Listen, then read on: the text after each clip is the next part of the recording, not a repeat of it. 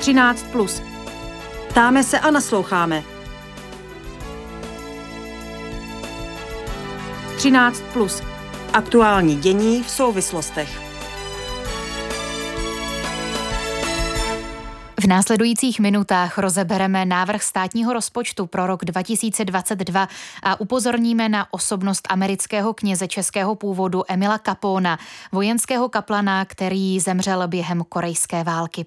Díky, že nás posloucháte. Aneška Jakubcová vás zdraví. 13. Plus. Ptáme se a nasloucháme. Vláda v pondělí schválila návrh státního rozpočtu na příští rok se schodkem 376,6 miliardy korun. Podle ekonomů a zástupců opozice je schodek příliš velký. Vládní ČSSD by naopak zvyšovala platy státních zaměstnanců ještě razantněji nad rámec dosavadního plánu. Rozpočet musí vláda do konce měsíce poslat do sněmovny. Ta ho ale v současném složení už zcela jistě neschválí, úkol tak připadne nové sněmovně vzešlé z říjnových voleb. Máme se výší schodku navrhovaného rozpočtu znepokojovat? Jaký vývoj nás čeká v příštích letech a jak stav ekonomiky pocítíme na hospodaření domácností? Naším hostem v pořadu 13 plus je Eva Zamrazilová, předsedkyně Národní rozpočtové rady, ekonomka z VŠE. Dobrý den, vítejte na Proglasu. Dobrý den. Loni skončil rozpočet se schodkem 367,5 miliardy korun. Letošní rozpočet byl schválen se, schod, se schodkem 500 miliard korun. Ministerstvo financí ho nakonec očekává kolem 400 miliard korun. Co se příštího roku týče, původní červnový návrh rozpočtu počítal se schodkem 390 a v návrhu z pondělka je 376,6 miliardy. Pro lajka. Je to moc, je to akorát, je to málo? Eh, takže je to moc, protože 377 eh, skoro miliard je více než v tom nejhorším covidovém roce, kdy bylo těch, eh, kdy bylo těch 300, 390. Ale tady je ještě jedna věc, která je viditelná a to, že vlastně v letošním roce 2021 vláda vybere na daních o 100 miliard korun více, než čekala. Je to především díky nízké nezaměstnanosti a vyšší inflaci, které vlastně zvyšují objem nominálních mest a z těch se potom platí vyšší daň z příjmu a Eh, vyšší, vyšší odvody eh, na sociální a zdravotní pojištění. Tak takže je evidentní, že se lépe dařilo eh, podnikům, protože i daň z příjmu právnických osob, laicky řečeno daň ze zisku, je vyšší, než se čeká. A pro příští rok díky tomu zlepšenému nebo prostě změněnému hospodářskému prostředí vybere dalších 60 eh, miliard korun na daních více, než se čekalo ještě v Dubnu. Takže tady těch 60 eh, miliard korun minimálně nemuselo být okamžitě přetaveno do těch eh, povinných mandatorních výdajů státního rozpočtu a ten rozpočet mohl ušetřit. Je také vidět, že i v tom covidovém roce ty výdaje, které vlastně jsou deklarovány na boj s pandemí, tak podle nejvyššího kontrolního úřadu mm, přímo s tou pandemí nesouvisely. A tyhle ty výdaje všechny, nebo ztráta příjmu, prostě změny, které byly deklarovány jako boj s pandemí, jako třeba zrušení superhrubé mzdy, tak ty se nám propisují do toho hospodaření státu vlastně na dlouhá léta dopředu. Hmm. To mě právě zajímá, když zůstaneme u toho schodku. V důsledku, co to znamená, kde se ty peníze navíc berou, ty eh, v rozpočtu rozdíl mezi příjmovou a výdajovou stránkou? No tak samozřejmě, že se musí uhradit z prodeje státních dluhopisů. Eh, vláda musí vydat nové státní, respektive ministerstvo financí musí vydat nové státní dluhopisy, to znamená zvýšit dluh. Všechny tyto, všechny, veškerý nesoulad mezi příjmy a výdaji státního rozpočtu jde jednoznačně na dluh. Um, mně jako lajkovi se to jeví jako začova- začarovaný kruh. Na domácí rozpočty aktuálně tlačí inflace, zdražování, výpadky příjmů z doby koronaviru. Představitelé státu tedy chtějí lidem přidávat na důchodech, platech státních zaměstnanců, na sociální podpoře, ale právě tím v důsledku čím dál více zadlužují stát, před čímž uh, vy a další ekonomové varujete. Tak z tohoto začarovaného kruhu kde vidět cestu? Eh, lze říci, že samozřejmě v tom uh, roce 2020, kdy vláda bojovala pandemí, tak v deficitech končily hospodaření vlastně všech zemí. Ale tady jde o to, že rok, dva se to nějakým způsobem může jevit jako oprávněné, ale nemělo by se to vlastně deficitní hospodaření Eh, stát eh, trvalou normou, protože to eh, prostě není možné a vidíme to na zkušenosti řady jiných zemí, který se, které se velmi rychle dostaly na velmi vysokou úroveň zadlužení. Jednoduše řečeno, je potřeba vyrovnat tu strukturu hospodaření, protože my dnes sotva to, co vybereme na příjmech státního rozpočtu, tak stěží stačí na pokrytí těch mandatorních výdajů a všechno ostatní si vlastně dopřáváme na dluh. Hmm. Státní rozpočet bude schvalovat eh, až nová poslanecká sněmovna po říjnových volbách. Co se stane, pokud by měla po volbách většinu ve sněmovně opozice, která návrh rozpočtu velmi kritizuje, pokud by návrh eh, rozpočtu neschválila? Co nám hrozí? Rozpočtové provizorium, zvyšování daní? Na co se máme připravit? Eh, tak v první řadě to rozpočtové provizorium eh, skutečně je možný scénář, protože eh, do té doby, než se sestaví vláda, než vůbec parlament začne fungovat, budou všechny parlamentní výbory, budou mít své vedení, bude mít celá sněmovna odsouhlaseno své vedení, tak do té doby ten parlament vlastně nemůže ani ten státní rozpočet projednávat. A vzhledem k tomu, že tady vlastně už potom budou po volbách asi dva a půl měsíce, tak to rozpočtové provizorium opravdu hrozí. A to rozpočtové provizorium je nepříjemné pro investice, protože se může uh, de facto uvolňovat vždycky jenom jedna dvanáctina. A to je třeba pro větší investice, uh, které jdou v řádu, jdou v řádu podstatně větším, než je dejme tomu ta jedna dvanáctina to představme třeba 50 eh, miliard korun a já bych z nich vlastně dostávala postupně, postupně jenom nějakých 6 miliard korun, tak je nemůžu včas začít. A hrozí to také u měst a obcí, co se týče vlastně eh, jejich investic. A eh, Potom ta druhá část otázky, která se týkala um, toho, zda se máme připravit na vyšší daně, to, to je skutečně otázka toho povolebního uspořádání. Tady já doopravdy nejsem schopná předjímat, uh, jak, uh, jak vlastně razantně ta budoucí vláda uh, k té konsolidaci um, veřejných financí přistoupí. Pokud by k ní přistoupila rychleji, tak samozřejmě se patrně nějakému zvyšování daní nevyhneme, protože pouze na té výdajové stránce se není možné konzolidovat ty rozpočty uh, v takových řádech, v jakých teď ty deficity jsou, těch 300 miliard korun. To prostě na té výdajové stránce neseškrtáte. To by opravdu omezilo uh, řadu sociálních výdajů a to by bylo to by bylo velice tvrdé a nepříjemné. Hmm. Rozumím, když se tedy zeptám napřímo za běžnou českou domácnost, co byste doporučila, na co se taková domácnost má v nejbližším roce připravit? Má šetřit, má investovat?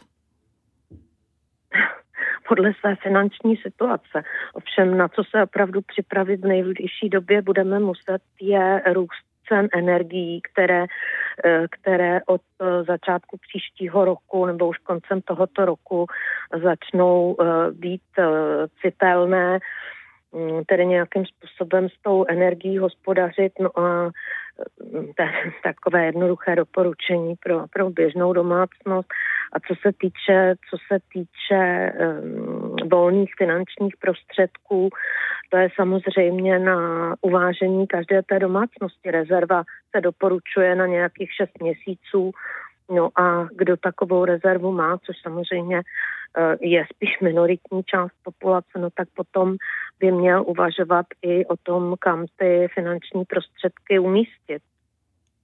Na proglasu hovoříme s Evou Zamrazilovou, předsedkyní Národní rozpočtové rady. Národní rozpočtová rada je tříčlená, má tedy předsedu a další dva členy, všechny volené poslanci na návrh vlády Senátu České národní banky. Je to nezávislý odborný orgán, jehož hlavním posláním je vyhodnocovat, zda stát a další veřejné instituce dodržují pravidla rozpočtové odpovědnosti daná zákonem. Činnost Národní rozpočtové rady zároveň přispívá k udržitelnosti veřejných financí České republiky, snižuje riziko nadměrného zadlužování státu. To jsem citovala z webových stránek Národní rozpočtové rady, jejíž jste, paní Zamrazilová, předsedkyní. Jakým způsobem vstupujete do jednání vlády o rozpočtu, když se k němu vyjadřujete kriticky? Ehm, jakým způsobem do toho projednávání vstupujete a co vládě radíte? Já chodím na vládu pokaždé, když eh, je projednáván nějaký bod, který se přímo týká veřejného hospodaření. Zatím pokaždé jsem eh, dostala slovo a eh, vláda mě vyslechla. Nicméně, nicméně právě protože my, se, my řešíme tu dlouhodobou udržitelnost, tak se obávám, že, že vlastně eh, v tom krátkodobém horizontu eh, vláda nevidí ta rizika tak, eh, tak významně jako my, ale teď už skutečně začíná hrozit, že se tedy propisují do delší, delší budoucnosti a, a bude se muset nějakým způsobem k té konzolidaci přistoupit.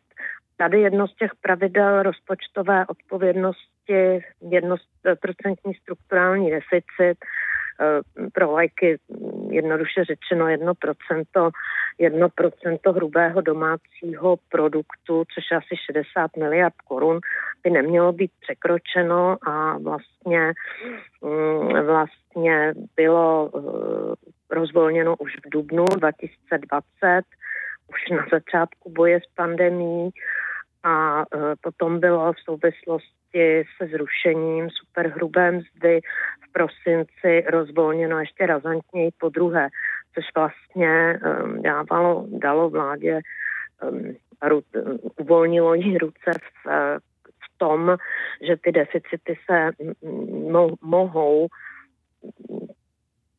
překračovat těch 60 miliard korun v dalších letech. My jsme to velmi kritizovali, protože jsme mysleli, že boj s pandemí by se měl zvládat pomocí takzvaných jednorázových a mimořádných opatření, která jsou jasně definována a která potom boji s tou pandemí by samozřejmě okamžitě z té struktury veřejných financí zase vypadla, což se bohužel nestalo a a uh, uvidíme, jak se k tomuto všemu postaví nová vláda de facto o, o tom, jak se bude hospodařit, eh, rozhodují v konečném důsledku eh, voliči svými hlasy. Hmm.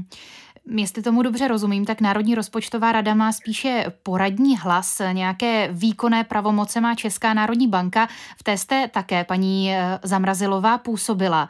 Hmm, myslíte si, že je pravděpodobné, že v nejbližších týdnech, měsících Česká národní banka k některým krokům přistoupí? aby ovlivnila eh, ekonomiku? Eh, centrální banka ze zákona má svůj hlavní zákonný mandát a to je cenová stabilita. Eh, je definovaná potřebitelskou inflací kolem 2% v intervalu 1 až 3%. Ten už tady nějakou dobu překračujeme. A teď je tady e, viditelné, že to překračování je ještě vyšší. Vidíme, že měli jsme inflaci 4,1% v srpnu tohoto roku a bohužel ty výhledy nevypadají dobře ani do budoucna. Centrální banka nemůže reagovat nebo nemá v popisu práce reagovat na nějaké jednorázové nabídkové šoky, které dnes vidíme, ať už jsou to ceny ropy, které se snad budou stabilizovat, nebo ceny různých materiálů, součástek. Doufejme, že se postupně dají dohromady ty logistické řetězce, ale ta centrální banka musí nějakým způsobem ukotvovat, upevňovat ta inflační očekávání. A kdyby teď, a jediný nástroj, který k tomu de facto má, jsou úrokové sazby. Takže podle mého soudu, když si dám všechno dohromady, tak eh, centrální bance nezbývá nic jiného, než uh, ty úrokové sazby zvyšovat, aby postupně omezila alespoň ty poptávkové tlaky, které tady jsou, protože v ekonomice je obrovské množství volných peněz a inflace nikdy nebyla ničím jiným než peněžním jevem prostě způsobený převisem, uh, převisem uh, množství peněz v ekonomice. A takže já se domnívám, že pravděpodobně už zítra přijde to první zvýšení úrokových sazeb. Říká Eva Zamrazilová, ekonomka, předsedkyně Národní rozpočtové rady, působící také na Vysoké škole ekonomické. Díky za váš čas pro posluchače Rádia Proglas. Ať se vám daří. Naslyšenou. Já také moc děkuji za pozvání a také přeji posluchačům vše dobré. 13 plus na Proglasu. Do středu dění katedrále v americké Vyčitě se dnes koná slavnostní uložení amerického kněze českého původu Emila Capona, vojenského kaplana, který zemřel během korejské války v zajateckém táboře právě před 70 roky. Až letos se podařilo identifikovat Capónovi ostatky na vojenském hřbitově v Honolulu na Havajských ostrovech. O významu této osobnosti, jejíž proces blahořečení momentálně běží, budeme teď hovořit s plukovníkem generálního štábu paterem Jaroslavem Knichalem, hlavním kaplanem armády České republiky. Dobrý den, vítejte na Proglasu. Dobrý den a zdravím všechny posluchače Radia Proglas. Emil Joseph Capone se narodil v roce 1916 v Kansasu ve městě Pilsen, které je založené českými krajany. Jeho matka se za svobodna jmenovala Hájková. My máme, eh, pane Knichale, nějaké doklady o tom, že se eh, ke svým českým kořenům hlásil, že o nich věděl, že třeba mohli nějak ovlivnit jeho životní cestu? Eh, přiznám se, že v tuto chvíli nemám nějaké konkrétní klady. Určitě by bylo nej, lepší, kdyby se člověk eh, vydal na krásnou cestu do Loučky na Valašsku, kde vzniklo muzeum, které má spoustu informací právě o tomto úžasném eh, člověku, ale vím, že i on sám psal některé dokumenty eh, českým jazykem, takže věřím, že on sám měl určitý vztah a České republice k naší vlasti a určitě věděl, do určitých momentů, eh, kde česká eh, země je, eh, kde vyrostly a kde se nacházeli jeho rodiče. Takže myslím si, že určitě vztah velmi silný naší vlasti k zemi měl. Udělám malý životopisný exkurs. Emil Capon se stal v roce 1940 knězem. V letech 43 až 44 sloužil jako vojenský kaplan na letecké základně v Kansasu. Na sklonku druhé světové války a rok po ní sloužil v Indii a Barmě. Za korejské války padl v listopadu 1950 do zajetí čínských komunistických jednotek. V nelidských podmínkách tábora měl podle svědectví svých spoluvězňů prokazovat mimořádnou schopnost poskytovat praktickou pomoc. Ať už rozdával ze svého jídlo, pral špinavé prádlo, čistil latríny nebo dával duchovní útěchu. Dalo by se podle vás, pane Knichale, říct, že se jedná o, řekněme, nějaký nový prototyp světce, jaký stvořili zejména totalitní režimy 20. století?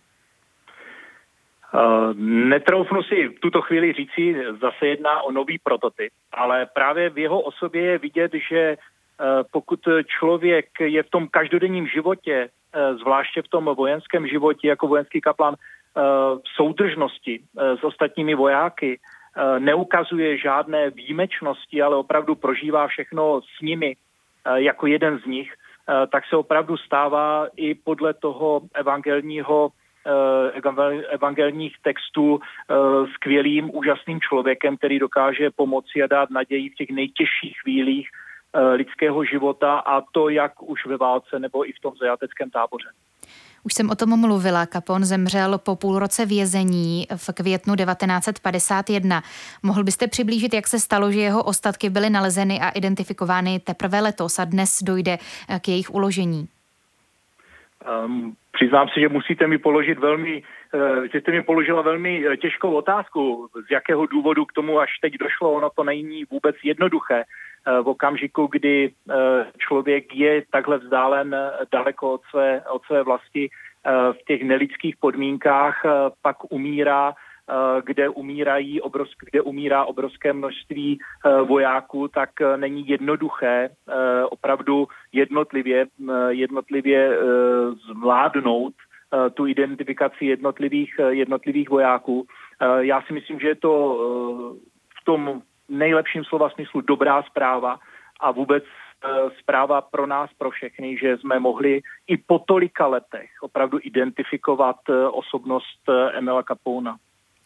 Emil Capone chvíli ještě pohovořme o jeho odkazu. Některé zdroje uvádí, že jde o nejvyznamenávanějšího amerického vojenského kaplana. Já jsem se porozhlížela po amerických webech. Eh, je mu věnována vyloženě eh, stránka webová, jeho odkazu je věnován podcast s vojenskou tématikou. Eh, také vzniklo společenství kapounových mužů, která, které si klade, klade za cíl dodržovat odkaz nebo hledat odkaz víry a bratrství. Dočkal se zpracování i v popkultuře v nějakém seriálu. Na té zmiňované webové stránce je možné si objednat tričko s fotografií, pamětní minci, vojenskou známku nebo i plakát. Našla jsem Instagramový účet.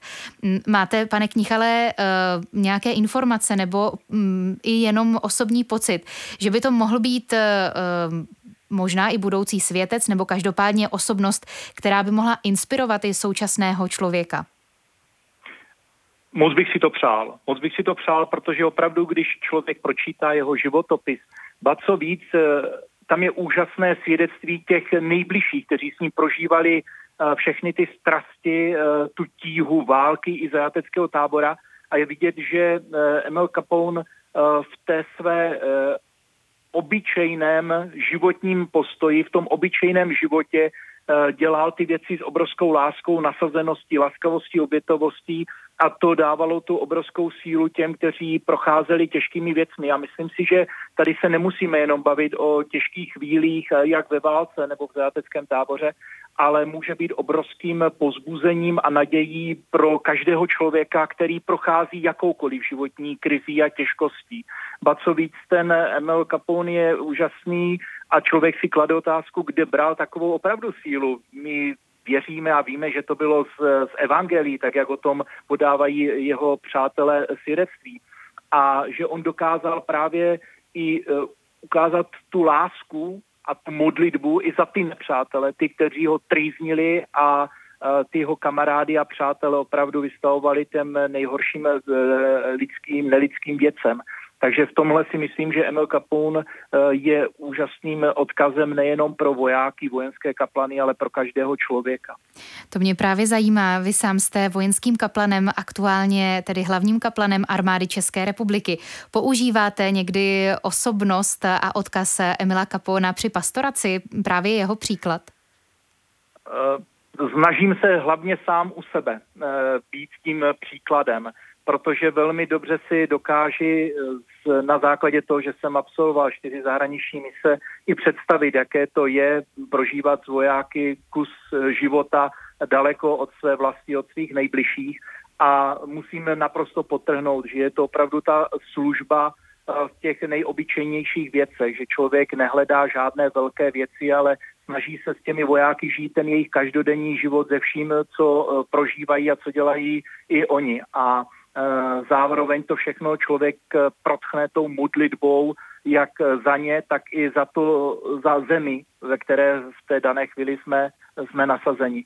Takže to mě osobně velmi silná osobnost Emila Capouna a samozřejmě, že člověk ten jeho odkaz se snaží i přenášet do eh, zvládnutí těžkých chvílí, zvláště zahraničních misích, ale i životních událostí u těch, kterým jsem poslán a kterým mám sloužit.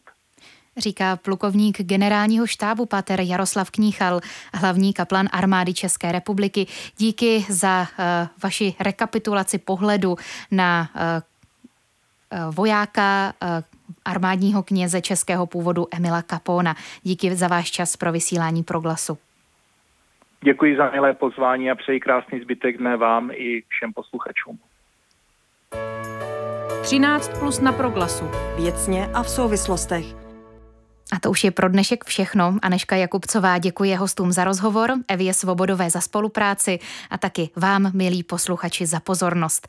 Zítra nás v pořadu 13 plus čeká další ze série předvolebních debat, tentokrát na téma zdravotnictví a koronavirová pandemie. Moderovat bude Ondřej Havlíček.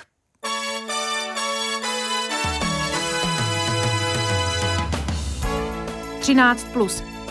Ptáme se a nasloucháme. 13 plus. Aktuální dění v souvislostech.